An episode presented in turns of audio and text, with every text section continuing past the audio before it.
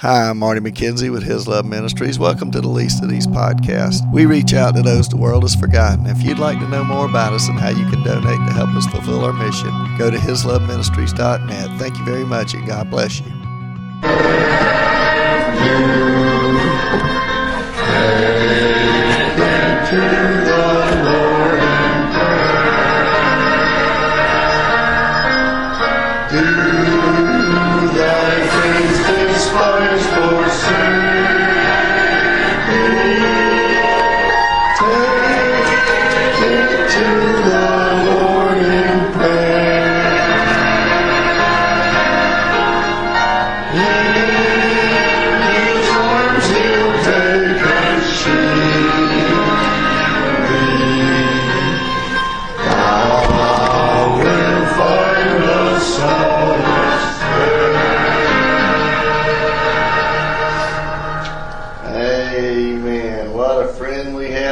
Jesus. All of our sins and griefs to bear. What a privilege to take everything to God in prayer. He says, Oh, what needless sorrow. Oh, what needless pain we bear. All because we don't take everything to God in prayer. That's straight out of Philippians 4 6, where he says, Be anxious for nothing, but by prayer and supplication, with thanksgiving, make your request known to God, and the peace that passes all understanding will guard your hearts and minds. Or there's an easier one in Isaiah 26, verse 3, where he says, Thou will keep him in perfect peace whose mind is stayed on thee, because he trusts in him. So if you trust in him and you keep your mind fixed on the Lord, you will be in perfect peace. Sometimes that's hard to do, isn't it? With all the things that go on, but that's what God calls us to do because we trust in Him and believe in Him and, and know that He does only good things. And the things that happen in our lives, He allows for a reason and for a purpose. Well, we're back in John chapter 12 again today, and we uh, remember last week uh, we we started talking about the fact that this chapter is really the culmination of of Jesus' ministry, totally and completely in the public. He's uh, going to be finally and fully rejected. It's kind of the culmination of love and hate. For 11 chapters, we've been seeing people seeing Jesus tell people that He's God, that He came in, in human flesh. He was sent by the Father, He says specifically 42 times. And we don't know how many more times he said that he came from above and he was sent from above, but he said he was sent by the Father 42 times just in the le- in the book of John. 42 times. That's a lot of times, isn't it? You think Jesus wants us to know that he was from heaven, that he was sent by the Father, that he came down, and he is God's representative to save us and to forgive us of our sins. So he, we see that he goes to Jerusalem three times, he goes to Galilee three times, he performs seven signs, seven miracles, seven miracles with a message. Because there's a specific word that John uses, semeion, that means a miracle with a message. And every time Jesus does one of those messages, he's saying, one of those miracles, he's saying that I'm God. When he stills the storm, when he walks on the water, when he uh, heals the paralytic, when he heals the young boy, when he turns water into wine, when he brings Lazarus back from the dead, when he feeds the people with the uh, loaves and the fishes. Every time he does that, he's proven he's God. Then he uses seven I am statements. Goes to Jerusalem three times. He goes to Galilee three times.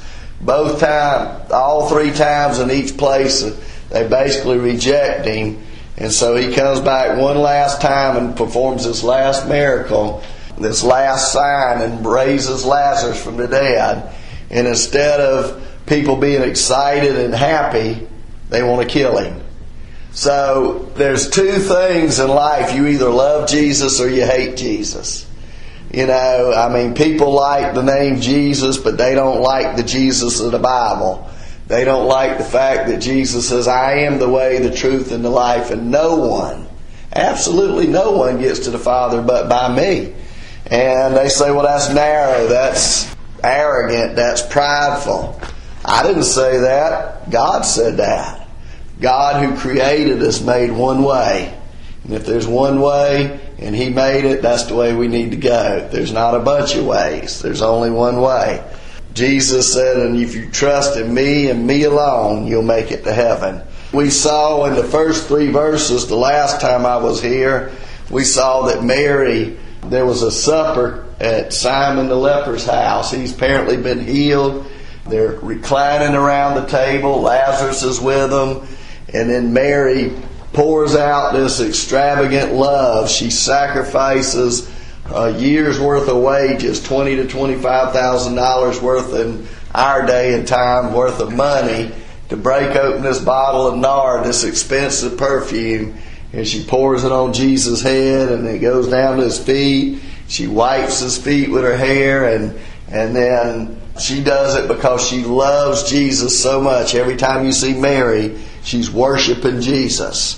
But then Judas, we're going to see Judas today. We're going to start in verse 4 today, and we're going to see Judas. We're going to see the first words that Judas speaks in verse 4. Let's read uh, through about verse 10. But one of his disciples, Judas Iscariot, Simon's son, who would betray him, said, Why was this fragrant oil not sold for 300 denarii and given to the poor? This he said not that he cared for the poor, but because he was a thief and had the money box, and he used to take what was put in it. But Jesus said, Let her alone. She has kept this for the day of my burial. For the poor you have with you always, but me you do not always have. Now a great many of the Jews knew that he was there, and that they and they came not for Jesus' sake only, but that they might also see Lazarus, whom he'd raised from the dead. But the chief priests plotted to put Lazarus to death also, because on the account of him many of the Jews went away and believed in Jesus. The first words we see out of Judas's mouth here in John chapter 12 verse 4 it says that Judas, that one of his disciples who would betray him, said, verse 5, Why was not this fragrant oil sold for 300 denarii and given to the poor? Denarii was one day's wage. People only worked 300 days because of weekends and all that. And so basically, this was a year's worth of wages. Like I said, twenty to twenty-five thousand dollars in today's terms. That's a good bit of money just to pour on somebody's head and feet, right? But the question is, is, is Jesus worth it? Jesus is worth it, right? Judas, these are his first words. And then the last words we hear from Judas is in Matthew, I think it's chapter 27. And he, he goes on and he says, he threw the money down and he went out and he hanged himself. And so basically, Judas, it says here that he, he was going to betray Jesus. And he says, Why was this not sold and given to the poor? And then it says, Not that he cared for the poor, but because he was a thief and he had the money box and he used to take what was in it. So he really doesn't care about the poor. He is doing what? Wanting to line his pockets, right? apparently all this time we talked about it last week it says in matthew 10 that even judas he had the right he had the ability to cast out demons to heal people he had the same ability to do miracles and signs and wonders as the rest of the apostles the signs and wonders of an apostle were to cast out demons to uh, raise people from the dead and to heal sicknesses. Those are the powers that Jesus gave them. That was in, in Matthew chapter 10 when he first commissioned them. And so they go out and they do all these things. Judas has that same power.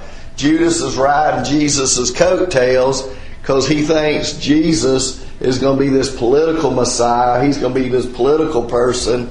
He's going to be the big dog and he's going to get all this money. If he's in charge of the money now, when there's only a few of them, what, what what's he going to be in charge of one day when Jesus is in charge of all the uh, Jewish empire and overruns the Romans? That's what he thinks. So he thinks I'm going to get my money.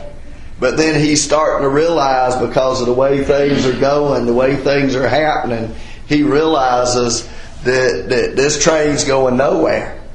This train's going nowhere. And Judas says, I'm getting off this train because guess what? He realizes the fact that Jesus keeps saying more and more things, driving people away. The Jewish authorities want to kill him. And Judas is trying to get this money and he just wants to line his pockets. But we're going to see in a minute that Jesus takes up for Mary and says that leave her alone. She's doing this for my burial. And so it says here, we've got information here that we don't see in any of the other Gospels. It says, not that he cared for the poor, verse 6, because he was a thief and had the money box and he used to take what was put in it. Now you see, Jesus, he knew who Judas was and yet he chose him as one of the twelve because he knew he would be the one who would turn him in. Can you imagine that Judas was this, this close for three years to Jesus Christ? He saw the signs, the wonders, the miracles. He saw all the things Jesus did. He heard all the things Jesus said. And yet he was still a thief. He still never trusted Christ. And you know, it's a wonder to me how you can, on one hand, see the love of Mary and the love of the disciples and the fact that they trusted in Christ and believed on Christ and, and realized who He was. Remember, we saw in a, back in a few chapters in chapter 6 that, that Peter says, Lord, to whom shall we go? You have the words of eternal life. Also, we have come to believe and to know that you are the Christ and the Son of the living God. And Jesus kind of rebukes them at that point, says, Did I not choose you to twelve, and one of you is a devil? And he spoke of Judas Iscariot, the son of Simon, for it was he who would betray him, being one of the twelve. Judas was picked because Jesus knew he would betray him. See, God sent his son to die on the cross, right? If Jesus didn't die on the cross, if there was no reason for Jesus to die on the cross, that's where he paid for our sins. And if we can do something to earn heaven, then Jesus coming to earth and dying on the cross was the biggest blunder God ever made. But because Jesus was God and He was the only one who could pay for our sins, He had to come to earth. He had to die on that cross. Judas realizes he's trying to get this money. Man, that'd be a tidy commission to get in your pocket. A year's worth of wages, get a bunch of that out in your pocket, right? But he, he says, why aren't we selling this and giving it to the poor? And if you read the other Gospels, you find out that Judas kind of instigates this, and we see this here. But if you read the other Gospels, you find out that the other disciples jump in too, and they kind of rebuke Mary, and in a sense, they're kind of rebuking Jesus and telling Jesus to stop her from wasting all this expensive perfume because you know we can we can use this money. These are resources. We can use these resources. In a way that's what they're doing. But guess what? The reason she's doing is because she knows she may not get another chance to anoint Jesus for his burial and that's what it says here in verse 7 but Jesus said let her alone she has kept this for the day of my burial. For the poor you always have, but me you do not have always. So Jesus says to Judas and the disciples, He says, Leave her alone. Don't mess with Mary. She's worshiping me. It's significant that when the rest of the disciples go to the tomb after he's been laid there to anoint his body, guess what? Mary doesn't show up at that time. She's already anointed his body with this perfume. And it's amazing. I don't know how she does it. She is smarter than these other disciples because she's figured out that Jesus is going to die. And she's kind of like, instead of sending flowers at the funeral, she's sending flowers before the funeral. She knows that Jesus is going to die on the cross. And so she's anointing his body before he dies. She's given her best to Jesus. And so Jesus says, Let her alone. She's kept this for the day of my burial. Now you could contrast her love, her sacrifice, her giving against Judas's hatred and Judas's stinginess and all these things. And it's amazing because Judas is a, a monster, really. Because you think of a man who could be that close to Jesus and never trust Christ. I think the hottest place in hell is not going to be reserved for Osama bin Laden and all his people, but it will be for those people who have sat in church all their life and have heard the Word of God and heard it over and over and over again and never trusted Christ. Because the Bible says to whom much is given, much is required. If you've heard over and over and over and over again that you need to trust Christ and you've never done it, then I think hell's going to be worse for you or whoever it is because they have never trusted Christ. Judas was right there for three years with God Himself and he never trusted Him. It's a warning to all of us that we can get that close to the truth and never come to a knowledge of the truth. And so Jesus rebukes them, says, You've kept this, she's kept this for the day of my burial. And then he says in verse 8, For the poor you have with you always, but me you do not have always. So what does he say here? He said, Get your priorities in order. She's doing this for me because she loves me and cares for me. She's worshiping me. And guess what? You're always going to have the poor, right? Jesus is not being cruel. Jesus is not being mean. He's not being nasty. But what Jesus is telling us, and the Bible tells us over and over and over again, Jesus spoke a lot about helping the poor, doing for the poor, helping the poor, taking care of the poor. But what he says here is get your priorities straight. I'm not going to be here very long. Spend your time worshiping me while you can. Spend your time with me while you can. That's something we need to do too. We need to get our priorities straight. We need to make sure that we're prioritizing life. Does God come first in our life?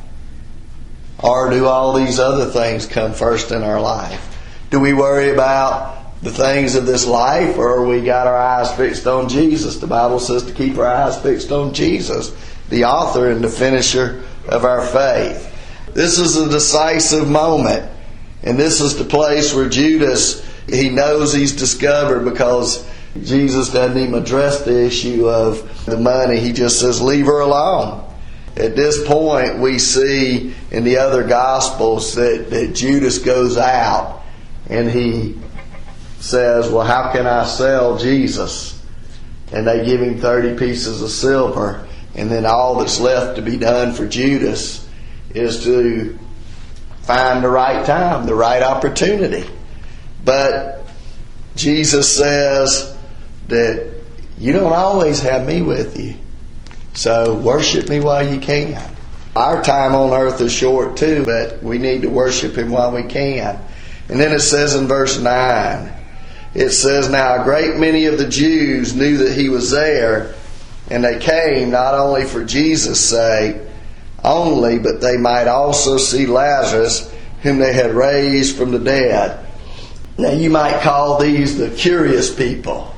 There was Mary who was worshiping, there was Judas who was hating. You know, and think about Judas. He fit kind of right in with the rest of the disciples, didn't he? Because what were they doing? At one point, they they sent their mother and they asked Jesus, and then they sent their mother says, "Can we sit on the right hand and sit on the left hand?" And and Peter was cut off Malchus's ear, and they were all vying for first place in the kingdom and all these things. And so Judas probably fit right in because they didn't really understand what Jesus was really truly all about until after it was all said and done, and then they understood. But guess what? It says here there were many of the Jews. They came to that feast not only to see Jesus, but to see Lazarus, whom he raised from the dead. This is about the third time he says that. And guess what? They, they just come to see Jesus. They come to see Lazarus. You know, here's this curiosity. Oh, here's this man that was raised from the dead. Let's go see him. Did it really happen? Is he really there? And they go to see Jesus. All the way through the whole crowd. The last chapter ended with them going to the feast and they say, Do you think he'll show up? Do you think he'll come? Do you think he'll be here? And they're wondering, they're curious, they, they want to know. And, and many times, I think a lot of times in the church, people are like that. They, they're just sitting in their church and, and they're watching what's going on and they're Jesus watchers. They're watching the ceremonies. They're watching the singing. They're watching the preaching. But they never really truly trust Jesus Christ because they're curious. And they sit there and they watch. And I think it's in the end of the book of Matthew, at the end when Jesus is hung on the cross, and it says, and they sat down and they watched him. They watched him while he was on the cross, and they just sat there and watched him die. The same people who are watching him now, watch him die. The same people who are watching later on are going to be the ones who cry out, Crucify him, crucify him. They came to watch. They came to see the man who'd been raised from the dead. And it says in verse 10, But the chief priests plotted to put Lazarus to death also, because on account of him many of the Jews went away and believed in Jesus. Think about that. Many of the Jews went away and believed because of Lazarus. And they wanted to kill him. Guess what? These people are in trouble. The people who are the chief priests, they're these people called the Sadducees. And one, one man said it this way they were sad, they, they didn't believe in the resurrection, and that's why they were sad, you see. Basically, they were sad because there was no resurrection. They didn't believe in the resurrection. But guess what? Here's a man raised from the dead and they don't believe in the resurrection. What are they going to do about it? And then, two, they're losing their popularity. They're losing their power. They say in the previous chapter, the world's gone after him. What are we going to do? And so, what do they do? If, if there's evidence these people don't want to believe and they're not going to believe, Jesus has already proved that. He tells them over and over and over again, and they refuse to believe. Finally, what happens? They decide they want to kill Jesus to get rid of the evidence. They kill Lazarus to get rid of the evidence. They want to get rid of the people who are causing them problems. It says they wanted to kill him because many of the people went away and believed in Jesus. They believed that Jesus was the Christ. They got saved. They trusted in Christ. And so they want to kill him. I just want to give you a few lessons on Mary and her worship and then we'll see if we can move on to the next section. So, first of all, Mary is a picture of the true Christian worshiper. She worships and adores Jesus. And if you think about it, in Revelation in chapter 4, it says that we will cast our crowns at Jesus' feet and we will worship Him. And we will, the angels sing what we sang this morning Holy, holy, holy. You know, they don't say he's good, good, good. They say he's holy, holy, holy. And one day, those of us who know Christ will be worshiping at his feet. And that's what we're supposed to do. We're at, to be at the feet of Jesus, worshiping him. And so Mary is a picture of that. And if that's what we're going to be doing in the future, we should do that now. First, her worship is spontaneous. It's not commanded. She wants to do this because she loves Jesus. And she just flat out just busts this bottle of perfume open and says, Bam, here, I'm pouring it on Jesus. This is yours, Jesus. I love you, Jesus. Secondly, her worship is extravagant. She gives her best. The best thing she has, she gives. And then, third, she worships in her own way. Sometimes we criticize people for the way they worship, the things they do. But when you're doing your best for God, don't let nobody else condemn you. Don't let nobody else criticize you. And then also, she does this in a way that doesn't attract attention to herself. You know, Mary does this because she wants to. She's not looking for attention. She's not looking for, hey, that was real good, Mary, let me pat you on the back. She does it because she wants to. And then maybe she had an impact on the Apostle Paul, where he says in Philippians chapter 4, verse uh, 18, For I have received all things, and I have plenty. I have all I need because I received from Epaphroditus your gifts, a fragrant offering, an acceptable sacrifice, very pleasing to God. And then it also shows us that whether we're men or women, God wants all of us to worship Him, right? Sometimes women get put down and saying we're second, are second best, but God loves all of us. Notice who the first people He appeared to after He came out of the grave was the women, right? The first people that knew that Jesus was being born was the shepherds. They were the outcast of the society. The first people he peers to after he comes out of the grave is women. They were treated as second best. So remember, love doesn't count the cost when you're given to God. Nothing done for Christ is ever wasted. You know, Judas wasted his whole life. Did you know that? He wasted his whole life. So we have the sacrifice she made, the example she portrayed, there was a fragrance that she produced. That smell went out through the whole house. And it spills out into today because people see and and there's a message she preached because guess what? Jesus said that what she did would be preached throughout all generations and everybody would know what this woman did. It was a message of love and it was a message of grace. But you know, think about this. Mary gave her best. But have you ever thought about this? The Bible says that God so loved the world that he gave his only begotten. His only, that word begotten is the word monogene. It means his only beloved, his one of a kind, unique, most loved son.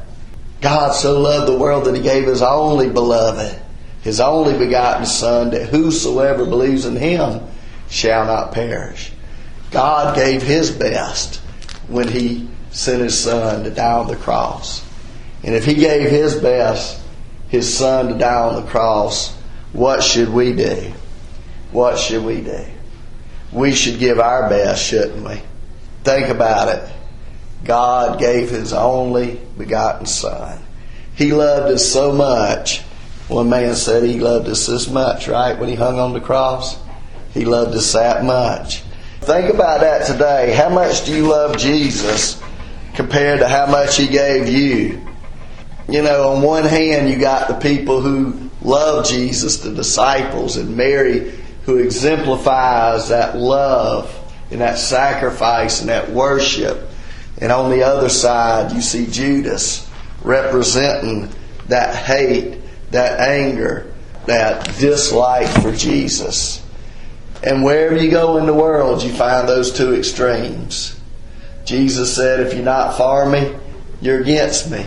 And if you're against me, you're not for me. He said it both ways.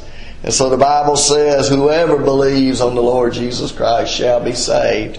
And so today we need to make sure that we're not like Judas and we get that close to heaven, that close to God, but we don't quite make it in because we've never really trusted in Jesus Christ. We've heard the truth. We've read the Bible. We've been in a church, but we've never just stopped and said, Oh God, I can't make it to heaven on my own.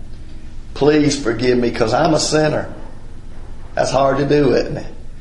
Please save me because I can't get there. You said you're the way, the truth, and the life. And no one gets to the Father but by me, by you. And then lastly, say, God, I've trusted you to get me to heaven. That's called faith, right? Believe on the Lord Jesus Christ, and thou shalt be saved.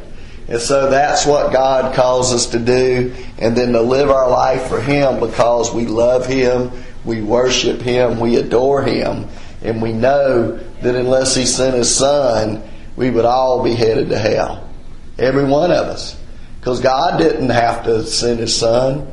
But it says he so loved the world that he gave his only begotten Son, that whoever believes shall never perish. So today, if you've never made that decision, trust in Him. If you've made that decision, remember the example of Mary in her worship. What, what have we done for Jesus lately? Because He's done so much for us. Let's pray. Father, we love you. We thank you. We praise you for who you are. And we ask today that you would just be with us as we sing this last song. We pray, Lord, that you would help us to have the love and the mindset of worship that Mary had. Lord, if there's even one that doesn't know you today, that they would cry out and say, Lord Jesus, save me. And you'd hear from heaven and answer their prayer because you said, whoever calls shall be saved. Father, we love you. We thank you. We praise you for who you are and what you've done in our lives. In Jesus' name we pray. Amen.